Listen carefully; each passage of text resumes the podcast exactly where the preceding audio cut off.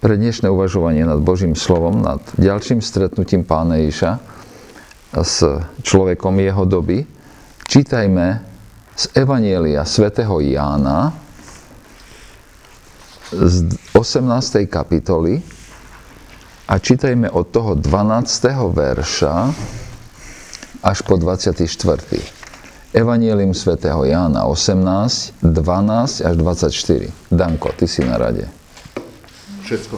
Áno. Kohorta vojakov s veliteľom a sluhovia Židov Ježiša chytili. Zviazali ho a odviedli najprv Anášovi.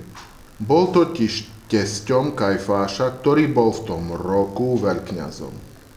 A práve Kajfáš poradil Židom, že bude lepšie, keď jeden človek zomrie za ľud. Šimon Peter spolu s iným učeníkom nasledovali Ježiša. Ten učeník bol známy veľkňazovi a vošiel s Ježišom do veľkňazovho nádvoria. Peter však stál vonku pri dverách, potom ten druhý učeník, ktorý bol veľkňazov známy, vyšiel, prehovoril s vrátničkou a voviedol Petra. Tu vrátnička povedala Petrovi, nie si aj ty jeden z učeníkov toho človeka? Peter odpovedal, nie som. Stáli tam aj sluhovia a pomocníci, ktorí si nakládali, nakládli oheň a zohrievali sa, lebo bolo chladno. Bol tam s nimi aj Peter a zohrieval sa. Veľkňaz sa vypitoval Ježiša na jeho učeníkov a na jeho učenie. Ježiš mu odpovedal, ja som svetu hovoril verejne, vždy som učil v synagóge a v chráme, kde sa schádzajú všetci Židia a nič som nehovoril v skrytosti. Prečo sa teda spýtuješ mňa? Opýtaj sa tých, čo počúvali, čo som im hovoril. Oni vedia, čo som hovoril. Keď to povedal, jeden z pomocníkov, ktorý tam stál, udrel Ježiša po tvári a povedal, takto odpovedáš veľkňazovi? Ježiš mu odpovedal, ak som zle povedal, vydaj svedectvo o zlom, ale ak dobre, prečo ma biješ? Potom ho Anáš zviazaného poslal veľkňazovi Kajfášovi. Ďakujem, toľko ščítania Božieho slova. A tam sme si všimli len formálne nad tým textom, že tu sú také dve udalosti. Tá udalosť je, že e, Apoštol Jan opisuje Petra a to jeho, to jeho zapretie Myslím, že budúci týždeň, teda na budúce stretnutie, keď budeme živí a zdraví dá pán, tak, tak sa môžeme venovať a, tomu, nechcem povedať stretnutiu, ale evangelisti popisujú také, taký pohľad toho, jak pán Ježiš prechádza z jedného domu, dom Kajfáša a Anáša boli spoločné a mali spoločné nádvorie. A keď pán Ježiš prechádzal od Anáša ku Kajfášovi, jak sme sa dočítali v tom 24. verši, tak išiel, išiel zrejme po takej, po takej vyvýšenom mieste a tam dole v tom, v tom nádvorí je Peter a tam sa stretol pohľad pána Ježa s Petrom a, a to stretnutie toho pohľadu pána Ježa s Petrom, ktorý ho práve trikrát zradil, je úžasná história a možno, že stojí za to, aby sme sa tomu venovali, keď dá pán na budúce. A potom by sme, ja myslím, že ešte bude zaujímavé, aby sme rozprávali potom aj o tej tretej časti toho celého príbehu, a to je to, keď pán Ježiš je pred Sanhedrinom. Pán Ježiš a Sanhedrin. No, ale dneska, dneska hovoríme o, o výsluchu pána Ježiša, u Anáša. To je lepší názov toho, eh, toho našho zamyslenia, než stretnutie pána Ježa s Anášom. Dobre, v jakých sme súvislostiach? Zradený pán Ježiš je vedený z Gecemanskej záhrady priamo do domu Anáša, ktorý je bývalý veľkňaz. Anáš teraz nie je veľkňaz, teraz je jeho zať veľkňaz. Annáš má 5 synov, všetky jeho synovia boli už veľkňazi a teraz prišla rada na zaťa dokonca. To bola čistá politika, to bolo proste... hrozná vec, za chvíľu sa ku tomu. Dnes lekár má syna lekára. Ale to je dačo iné.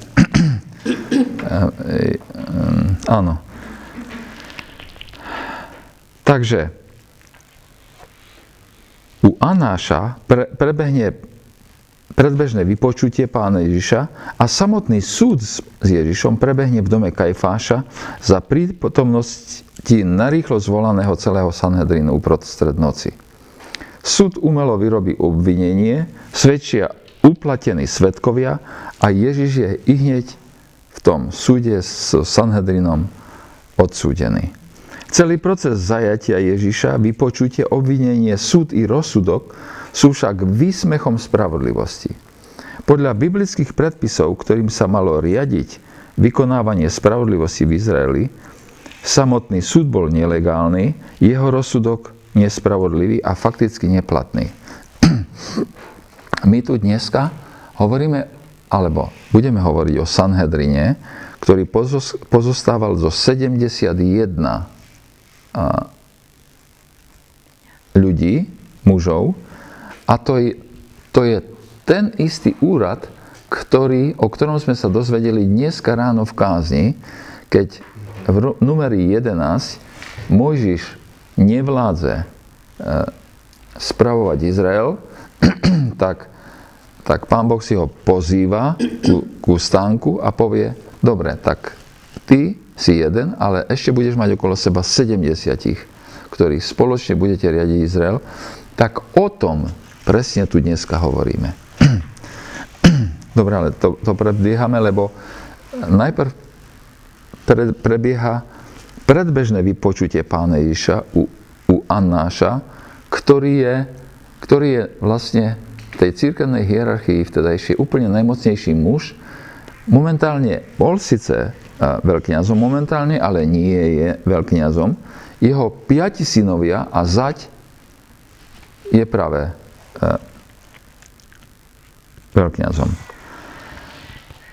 K súdu samotnému. Základné štandardy vykonávania spravodlivosti sa v Izraeli tej doby mali riadiť Božím zákonom, darovaným Mojžišovi v numeri. Systém spravodlivosti, ktorý v Izraeli ustanovuje Boh sám má zaručiť nestrannosť, čestnosť a podporovať milosť. To je zvláštne. To, že, že súd má podporovať milosť, toto je výsostný vynález, lepšie povedané, Božie nariadenie v jedinom súdnom systéme, ktorým je izraelský. Nariadenia, ktorým sa malo, má riadiť právo, boli v čase ich ustanovenia obrovským pokrokom v civilnom a kriminálnom práve. Ten mojžišovský právny systém ďaleko prevyšoval všetky štandardy, ktoré boli známe okolitým národom a vlastne ešte aj niekoľko, minimálne 2000 rokov niektoré štáty tam ani vôbec nedospeli, kde bol Izrael v čase pána Ježiša a samozrejme, ale to začínalo už v čase Mojžiša na púšti. Nariadenia, ktorým sa má riadiť právo, prevyšoval štandardy, ktoré boli blízke okolitým národom a bol oveľa dokonalejší ako najdokonalejšie vtedy egyptské právo. Mojžišovský právny systém je základom pre moderné právne systémy dneška. Piatá kniha Mojžišova 16-18 určia základy izraelského práva, práva takto. Citujem z 5. knihy Mojžišovej 16. kapitola 18. verša nasledujúce. Vo všetkých mestách, ktoré dá hospodin tvoj Boh tvojim kmeňom, ustanov sudcov a správcov, ktorí budú súdiť ľudí podľa spravodlivosti. Neprekrúcaj právo, nehľaď na osobu, nepríjmaj úplatok, lebo úplatok zaslepuje oči múdrych a prevracia reči spravodlivých o spravodlivosť a len o spravodlivosť sa budeš usilovať, aby si ostal nažive a obsadil krajinu, ktorú ti dáva hospodin tvoj Boh. Fantastické nariadenie. Proste, keby toto sa uplatňovalo v dnešnom právnom systéme eh, hociakého štátu, tak to je úplne ideálny štát. V čase starého zákona boli súdy riadené miestnymi autoritami. Spravodlivosť bola rýchla a nestranná, pretože bola vykonávaná v komunite, a to miestnymi lídrami komunity, ako aj ľuďmi z komunity. Izraelská spoločnosť bola teokraciou, teda vládou Božou, s Bohom ako kráľom, sprostredkujúc jeho pravidla cez zjavenie v jeho slove. Pod touto teokratickou vládou civilné právo a náboženské právo sa navzájom prelínali, takže tí, čo mali najviac znalostí písma, boli nakoniec najlepší právni experti. Keď nový zákon používa termín zákonníci, tak hovorí o mužoch, ktorí boli znalcami starého zákona, ktorí boli znalcami e, Mojžišovského zákona a boli svojím spôsobom zapojení do toho právneho systému vtedajšieho Izraela na tej komunitnej úrovni. Teda civilný systém spravodlivosti bol ovládaný najprv, alebo výsostne, biblickým princípmi. Mal byť ovládaný. Niekedy po babylonskom zajati, pravdepodobne v, počas obdobia Makabejcov, bol ustanovený Veľký Sanhedrin so sídlom v Jeruzaleme ako najvyšší súd v izraelskej spoločnosti. Ten ale je, je následovník alebo priamy pokračovateľ e, toho, čo sme dneska počuli ráno v kázni z numery 11. Zvláštne je, že existovali aj menšie Sanhedriny, oblastné respektíve, respektíve miestne. Tie súdy sa tiež nazývali Sanhedrin, nenazývali sa Veľký Sanhedrin, ale Sanhedrin. A mali funkciu súdov v mnohých miestnych komunitách, ale Veľký Sanhedrin s takýmto nazvaním bol v Jeruzaleme a bol najvyšším súdom židovstva. A veľký Sanhedrin doslova do písmena bol založený a má svoj základ numery 11.16. Vtedy hospodin povedal Mojišovi, to je, citujem to slovo, čo sme ráno počuli, zhromaždí 70 starších mužov Izraela, o ktorých vieš, že sú staršími ľuďmi, jeho správcami a prived ich stanu k stretávaniu. Nech sa tam postavia s tebou. A tam dostanú vlastne diel Svetého Ducha ktorý má Mojžiš. V tom veľkom Sanhedrine, v Jeruzaleme, v dome e, čase pána Ježiša, Mojžiš je nahradený vysoký, najvyšším kňazom a 70, 70 staršími Izraela. Toto, toto teleso tých 71 starších čase Mojžišovom prechodu cez púšťou ich, bolo, ich povinnosťou bolo riadiť Izraelov, Izraelcov počas prechodu púšťou. Keď Mojžišová rada starších bola vzorom pre Sanhedrin, táto rada mala tiež 71 členov skladajúcich sa z 24 kňazov, 24 kňažských oddelení podľa 1. kronik 24.4 a zjavenia 4.4 plus 46 vybratých spomedzi zákonníkov, farizeov a sadúceov. Najvyšší kňaz bol súčasne vedúcim Sanhedrinom, Sanhedrinu a hlasujúcim členom. Nepárny počet zaručoval, že rozhodnutie sa vždycky dalo urobiť väčšinovým hlasovaním. Je treba ale povedať, toto, čo sme povedali, tak to je to, ako to malo vyzerať. A keby to takto bolo, tak je to niečo úplne, e, úplne súčasne. Super. V dobách však pána Ježiša sa Sanhedrin stal skorumpovanou a politicky motivovanou ustanovizňou. Menovanie za člena Sanhedrinu sa dialo na základe politickej spriaznenosti a niekedy dokonca aj za úplatok. Kto mal dosť peniazy, sa stal členom Sanhedrinu. Úplatkarstvo a všelijaké nekalé vplyvy určovali, kto dostane viac alebo menej moci, alebo kto sa vôbec dostane, či vypadne zo Sanhedrinu. Rímska správa tej doby však mala nakoniec absolútnu kontrolu nad menovaním veľkňaza, pretože Rím mohol menovať i odvolávať najvyššieho kňaza. Obaja najvyšší kňazi i výkonný kňaz v chráme boli všetko sadúceovia, ktorí otvorene popierali nadprirodzené elementy starého zákona. Neverili, neverili v čo napríklad? Zmrtvých stane. Zmrtvých stane, áno. Anieli a, a podobne. Všetky nadprirodzené a, a, skutočnosti, ktoré sa dajú vysvetliť len Božou mocou, a ne, toto neveria. Ustavičné politické napätia boli pravidlom medzi rôznymi frakciami Sanhedrinu, ľuďmi Izraela, Ríma a Herodesa. Preto Sanhedrin veľmi často robil rozhodnutia, ktoré boli politicky motivované. V skutočnosti, ak pominieme prirodzené náboženské nepriateľstvo voči Ježišovmu učeniu, čistá politika bola motivom pre konšpirácie vedúce k zatknutiu a ukrižovaniu pána Ježiša. Takto čítame u Jana v 11. kapitole 47 až 53. Jan 11. Skúsme to prečítať. Jan 11. 47 až 53. Kto má, môže to prečítať.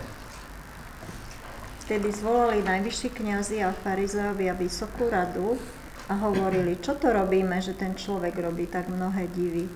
Ak ho necháme takto, všetci uverajú v Neho a prídu Rímania a vezmu i naše miesto, i náš národ. A jeden, ktorý si z nich, Kajfáš, ktorý bol toho roku najvyšším kňazom, im povedal, vy neviete ničoho, ani nemyslíte, že nám je užitočné, aby zomrel jeden človek za ľud a nie, aby zahynul celý národ.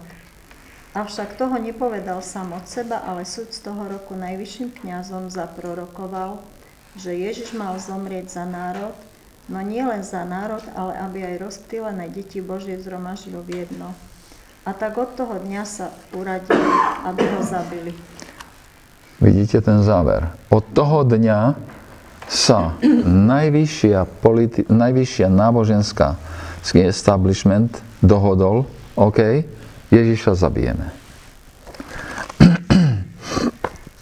Čistá politika bola motivom pre ktorá nakoniec viedla k zatnutiu a ukrižovaniu pána Ježiša. Ja to, my sme si to niekoľkokrát hovorili, že čo, čo znamenalo, že pán Ježiš bol ukrižovaný, ako sa to vôbec mohlo stať. A, a rozumieme, že keby to bol nebeský otec nedovolil, tak e, nejaký, e, nejaké konšpirácie v Jeruzalém, hoci aké by boli, e, by, by pán Ježiša nedostali na kríž, ale otec to dovolil a, a dokonca to bol jeho plán našej záchrany. Napriek korupcii vo vnútri Sanhedrinu systém spravodlivosti bol ešte stále riadený pravidlami, v ktorých hlavnú úlohu e, zohrával dôkaz a princípy viny a princípy nestrannosti, ktoré boli určované Mojišovým zákonom. Dvaja dôveryhodní svetkovia boli ešte stále požadovaní aby niekto bol uznaný vinným. Obvinení mali nárok na verejný súd. Tí, ktorí boli súdení, mali nárok na obhajobu, vrátanie toho, že mohli povolať svojich vlastných svetkov a prinášať svoje dôkazy. Ako odstrašenie kohokoľvek, kto by mohol falošne svedčiť pred súdom proti obvinenej osobe, Mojžišovský zákon prichádza s úžasným princípom. Deuteronomium 19, 16 až 19 ak proti niekomu povstane falošný svedok, aby ho obvinil z odpadlictva, nech sa sporné strany postavia pred hospodina, pred kňazov a sudcov, ktorí budú vtedy v službe. Potom sudcovia dôkaz e, dôkladne preskúmali prípad. Ak svedok falošne vypovedal proti svojmu bratovi, urobíte s ním to, čo hodlal on urobiť svojmu bratovi. Wow. keď e, tento e, implementácia tohoto verša alebo tohoto príkazu znamenala, že človek musel prísť pred, pred vysokých kňazov, pred sudcov a, a proste im do očí ho povedať, že to, čo hovorím, je pravda a keď nie, tak nech ma Pán Boh potrese.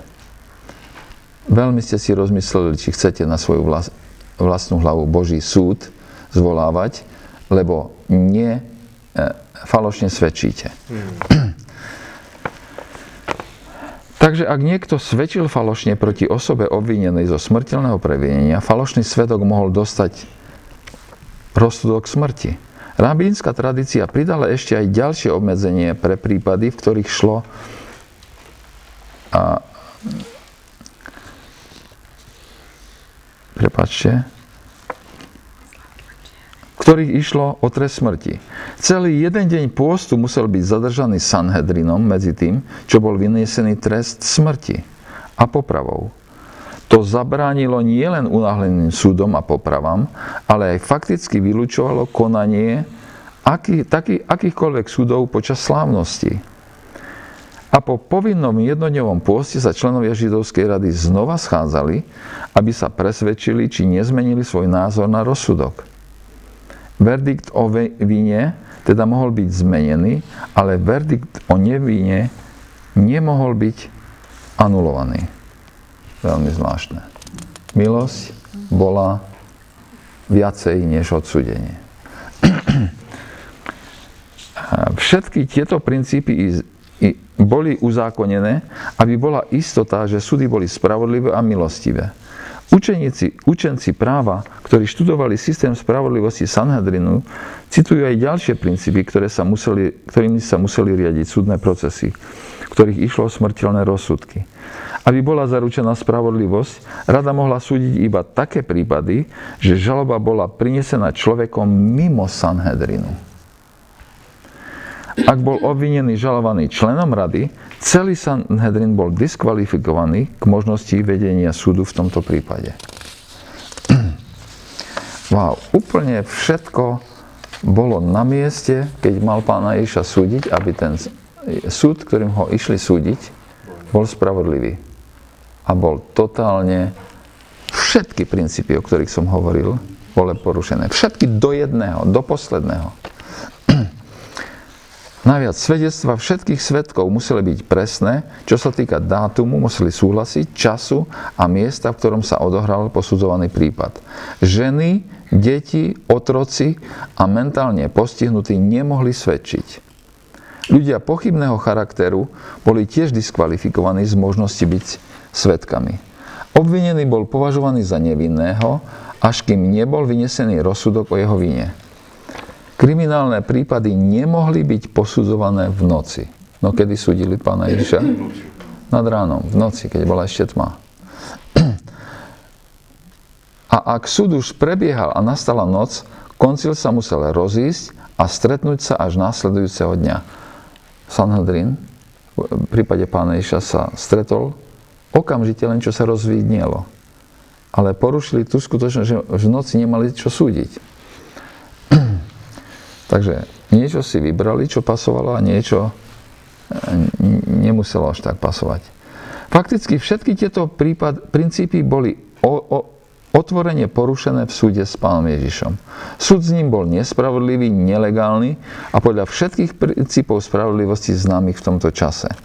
Kajfáš a Sanhedrin sa stali spolu súdom, ktorý bez dodržiavania akejkoľvek spravodlivosti mal jednoduchý cieľ. Dopredu vedeli, že idú zabiť Ježiša. Ten súd s Ježišom bol jeden obrovský akt úmyselnej nehumánnosti a najväčšie možné zneužitie spravodlivosti tej doby. Nehľadiac na porušenie fakticky všetkých Ježišových práv na spravodlivý súd a elementárnu spravodlivosť, veľmi jasne vidíme, že Ježiš sa stal tým posledným človekom tej spoločnosti Človek Ježiš je zbavený všetkých ľudských práv na spravodlivosť. Absolutne nevinný Boží syn je ochotný sa vzdať každého svojho aj elementárneho práva, aby prišiel a zachránil teba a mňa, hriešného a nespravodlivého človeka. Absolutne nevinnému súdne, synovi človeka je odobraté každé právo na dokázanie viny pred ľuďmi tej doby. Ak si uvedomíme, e, naviac, že dostať sa do tejto situácie je slobodným a suverénnym rozhodnutím Ježiša samotného, tak v novom svetle vidíme veľkosť jeho obete, veľkosť jeho lásky k hriešnemu človekovi. Ježišovi nie je zaťažko vzdať sa všetkého, čím bol, aby priniesol nakoniec nie ľudskú, ale Božiu spravodlivosť nespravodlivému človeku. Úžasné čosi. Evangelista Jan nasledoval Ježiša do domu najvyššieho kniaza spolu s Petrom. Čítame v tom našom 15. verši. Prepačte, 18.15 som sa tak ako stratil. Áno. A od Jana sa dozvedáme, že predtým, než bol Ježiš privedený do Kajfášovho domu, teda ako prešiel e, do toho druhého domu, bol najprv vypočutý Anášom. Anáš bol jeden z najmocnejších mužov Jeruzalema a i Izraela tej doby. Slúžil sám viac ako najvyšší kiac viac ako 20 rokov predtým. Od roku 7 pred Kristom po 14 po Kristu. A v skutočnosti prakticky riadil úrad najvyššieho kniaza aj po tejto dobe. Piati jeho synovia ho už následovali v úrade najvyššieho kniaza a teraz jeho zať Kajfáš je najvyšším kňazom. Annáš teda riadil najvyšší kniazský úrad najprv sám, potom cez svojich synov a potom cez svojho zaťa. V skutočnosti riadil tento úrad až do konca svojho života. Ako výraz skutočnej moci veľkňazského úradu si udržiaval titul veľkňaza. Preto je niekoľkokrát v Novom zákone nazývaný najvyšším kňazom. Hoci už nebol najvyšším kňazom, tak proste keď, keď Lukáš ho tam menuje Lukáš 3.2, tak povie, že za veľkňazov Annáša a Kajfáša. Ako keby mohli byť dvaja veľkňazi. Mohol byť len jeden. Ale Lukáš rozumel, že proste je pravda síce, že Kajfáš je najvyšším kňazom, ale v skutočnosti najvyšším kňazom je Anáš. Anáš spolu s rodinou dokázal zmeniť úrad najvyššieho kniaza na neuveriteľne výnosný obchod a pritom zhromaždiť obrovské bohatstvo. Stalo sa tak hlavne výberom licenčných poplatok a provízií od ľudí, čo menili peniaze a predávali obetné zvieratá na území chrámu. Celý ten obchod v obidvoch prípadoch bol zjavne nepoctivý. Tí, čo menili peniaze, i tí, čo predávali zvieratá, boli známi pre svoju chamtivosť a nečestnosť.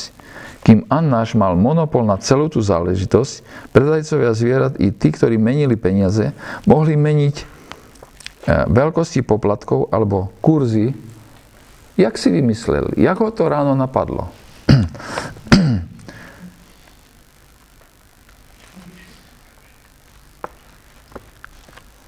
Špeciálne radi zvyšovali poplatku počas sviatkov, keď tam bolo najviac ľudí. Samozrejme, že veľká časť ich profitu išla priamo Anášovi, respektíve jeho rodine. Takto Anáš a jeho synovia zhromaždili obrovské bohatstvo na úkor ľudí, ktorí prichádzali, aby uctievali Boha.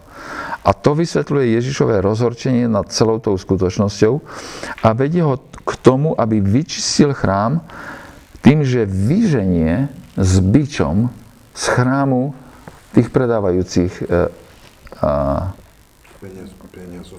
peniazomencov. áno. Prečo sa menili peniaze v chráme? Bolo to preto, lebo rímske mince, ktoré sa používali v bežnom živote, mali na sebe obraz cisára.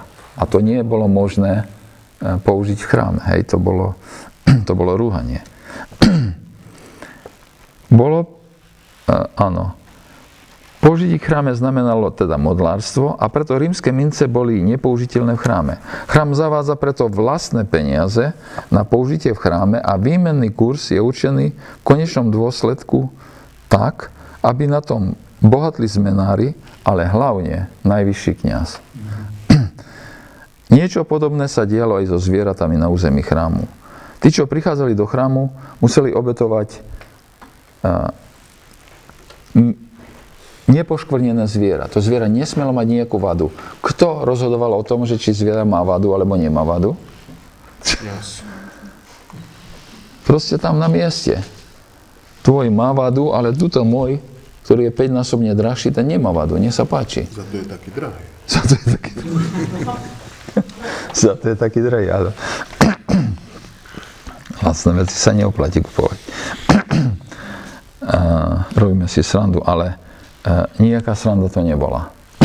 Bolo to zdierstvo. Bolo to, e, bolo to niečo strašného. Preto pán Ježiš proste ho vidíme tak rozčuleného v úvodzovka, ja to hovorím, ale proste, no ako to ináč mám povedať, proste vy robíte z domu môjho otca Peleš Lotrovsku. Peleš Lotrovska. No, ku tomu nemáme e, čo dodávať. Tí, čo predávajú zvieratá v chráme, sú súčasne certifikovaní na to, aby posúdili bezvadnosť zvierat.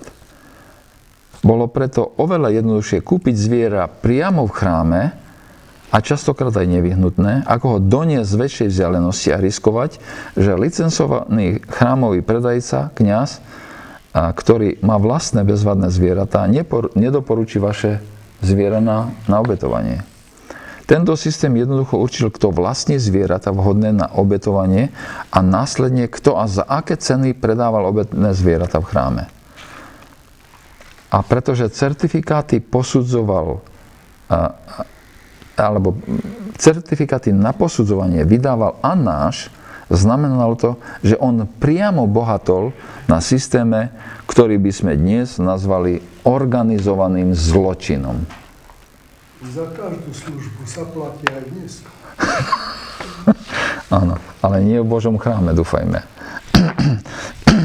Peleš Lotrovská. Prosím? Peleš Lotrovská. Peleš Lotrovská, áno. Proste, e, ináč to nevieme. E, musíme použiť e, správne biblické slova, ktoré pán Ježiš použil. To je citát žalmu však. Dobre. Skutočnosť, že tí, čo zajali Ježiša, ho najprv prijali, priviedli k Anášovi, dokazuje, že Anáš bol tou najvyššou možnou mocou za sprisáním zabiť Ježiša a súčasne svedectvom o tom, že skutočným veľkňazom je stále Anáš a Kajfáš bol iba bábko v jeho rukách.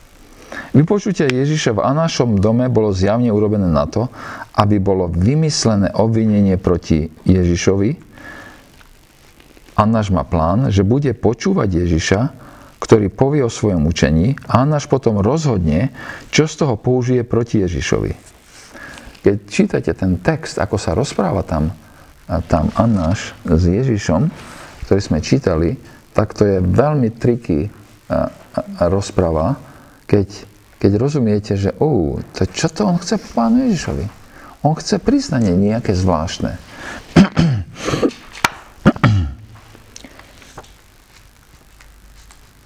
Áno, to bolo, vypočovanie bolo urobené na to, aby bolo vymyslené obvinenie proti Ježišovi. Anáš, Anáš má plán, že bude počúvať Ježišovi, ktorý povie o svojom učení a Anáš potom rozhodne, čo z toho použije proti, priamo proti Ježišovi. Anáš má niekoľko možností. Môže obviniť Ježiša z rúhania sa a to je skutok trestaný smrťou podľa židovského práva. Pretože Ježiš povedal mnoho vecí počas svojej verejnej služby, ktorú židovskí vodcovia odsudzovali ako rúhanie sa, tak to znamenalo, že to mohlo byť najpravdepodobnejšie obvinenie. Ale Rímania, ktorí museli autorizovať a vykonať tresty smrti, zriedka kedy súhlasili s trestom smrti za rúhanie sa. Z toho dôvodu Annáš musel hľadať obvinenie Ježiša zo vzbúry alebo povstania. Samozrejme, že Rímania by nemilosrdne potrestali proti rímskych agitátorov. Kým Ježiš bol vypočúvaný Annášom, Kajfáš mal čas, aby zhromaždil Sanhedrin vo svojom dome pre rýchly súd. To sa dozvedáme u Matúša 26.57. Rýchlosť, akou bol schopný to urobiť, ukazuje na to, že celá židovská rada sa chce zbaviť Ježiša. Jan zaznamenáva, že, ja, že Anáš sa pýtal Ježiša na jeho učeníkov a na jeho učenie. Anáš súhlasí s Kajfášom, že Ježiš musí zomrieť. A práve Kajfáš poradil Židom, to sme čítali, že bude lepšie, keď jeden človek zomrie za ľud. Ale čo tam robia jeho učeníci? Petra sa, Petra sa priamo pýtali, nie si ty jeden z učeníkov toho človeka? A teraz sa najvyšší kniaz pýta Ježiša explicitne na jeho učeníkov a na jeho učenie. To nie je jedna otázka, ale zrazu dve otázky. Čo sa týka Ježiša a jeho učenia, Ježiš mohol odpovedať to, čo povedal už predtým. Ak niekto chce plniť moju vôľu, spozná sa podľa toho, či, či je to učenie od Boha, alebo či, ja ho, či moje učenie je od Boha, alebo či hovorím sám od seba. Jan 7.17. Takto však Ježiš neodpovedal, lebo najvyšší kňaz ani nepozná jeho učenie a nechce činiť a, a vôbec nepoznať voľu otcov. V skutočnosti najvyšší kňaz chce iba vedieť, či Ježišovi učeníci budú schopní pokračovať jeho učení aj po jeho smrti. Zaujíma sa možno aj o to, či sú Ježišovi učeníci jednotná skupina a následne teda, či sú nebezpečenstvom alebo nie. Zaujíma sa možno aj o to, či sú uh, um, o to, či sú Ježišovi učeníci uh, schopní uh, pokračovať v učení pána Ježiša a nakoniec byť nebezpečný tak, ako je nebezpečný pán Ježiš.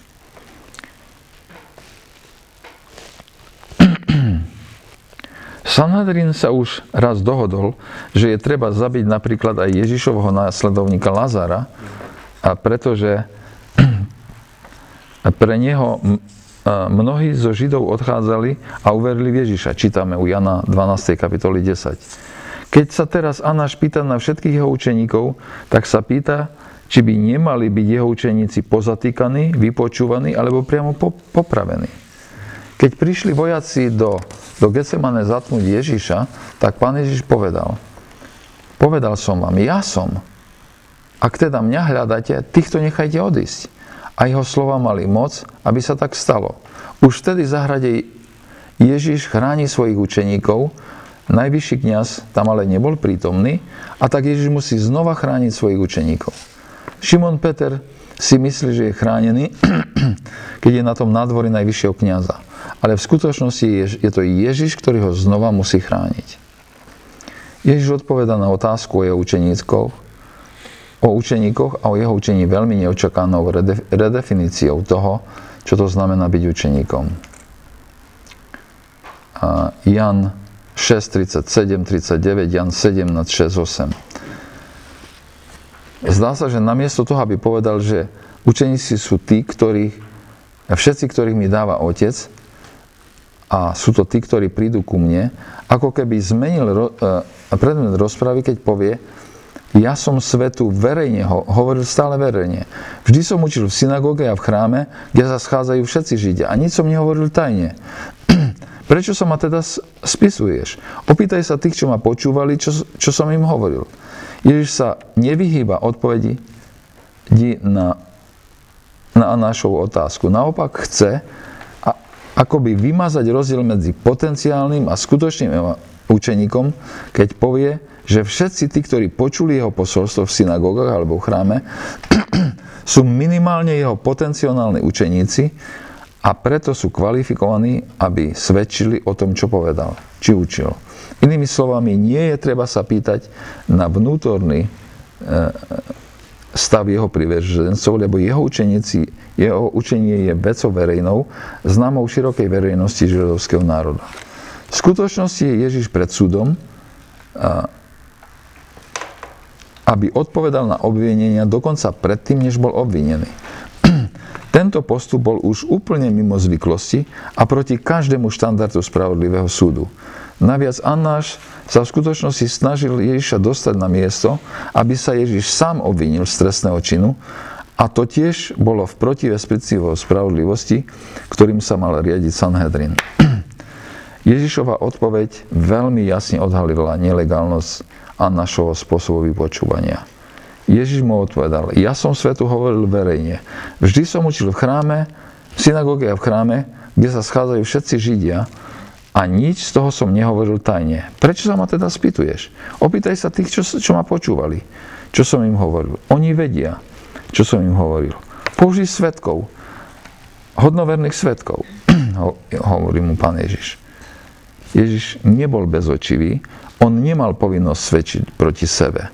Zvlášť nie pri tom, než by akékoľvek, predtým, než by akékoľvek obvinenie bolo vznesené proti nemu Annášova spravodlivosť bola obviniť ho, povinnosť ho bola obviniť, až, potia, až potom ho mohol vypočúvať. Pretože nebola proti nemu znesená konkrétna žaloba, nebolo Ježišovou povinnosťou dodávať Anášovi informácie, na základe ktorých by ho mohol verejne pozdejšie inkriminovať. Annáš to samozrejme všetko vedel. Vedeli to aj všetci prítomní. Preto e, čítame potom, keď to povedal, jeden z pomocníkov, ktorý tam stál, udrel Ježiša po tvári a povedal, takto odpovedáš veľkňazovi? Reakcia pomocníka najvyššieho kniaza mala pravdepodobne zakryť zahambujúce jednanie najvyššieho kniaza. Je tiež možné, že to bol úmyselný počin, aby Ježiša vyprovokovali k nahnevanej odpovede, ktorá by bola použitá proti nemu. Ježiš ale zvláda tú situáciu dokonale, keď mu povie, na to odpovie. Ak som zle povedal, vydaj svedectvo o zlom ale prečo ma biješ? Apoštol Pavel by tu dodal, obielená steno. Pán Ježiš sa zdržal tej obielenej stene. Ak by sa bol pán Ježiš rúhal alebo povzbudzoval k revolúcii, s zodpovednosťou tých, ktorí, čo ho obviňovali, bolo dodať dôkaz o tom, že, sa tak stalo. Ak ale nemali vedomosť o jeho zločine, z ktorého ho obviňovali, nemali právo ho zadržiavať a už vôbec nie byť. Annáš bol zjavne zhanbený Ježišovou odpovedou. Ježiš odhalil les najvyššieho kniaza bez toho, aby mu dal informáciu, ktorou by mu pomohol vymyslieť obvinenia proti nemu samému. Rozčulený a neschopný nájsť niečo, čím by obvinili Ježiša, Annáš nakoniec posiela Ježiša do Kajfášovho domu, kde sa už medzi tým zhromaždili členovia Sanhedrinu k súdu s Ježišom. Chcem ešte poznamenať, už som to síce povedal, že ten dom Kajfáša a Anáša boli vedľa seba a tak Jan povie, že potom ho Anáš zviazaného poslal k veľkňazovi Kajfášovi, čo znamená, že Ježiš je v putách prevedený cez spoločné nádvorie do druhého domu. Po ceste pán Ježiš stretáva Petra, ktorý medzi tým ho stihol trikrát zradiť ich pohľady, keď sa stretnú, tak, e, tak to, je, to je úžasné stretnutie. Toľko k dnešnej téme. Nech sa páči. Chcem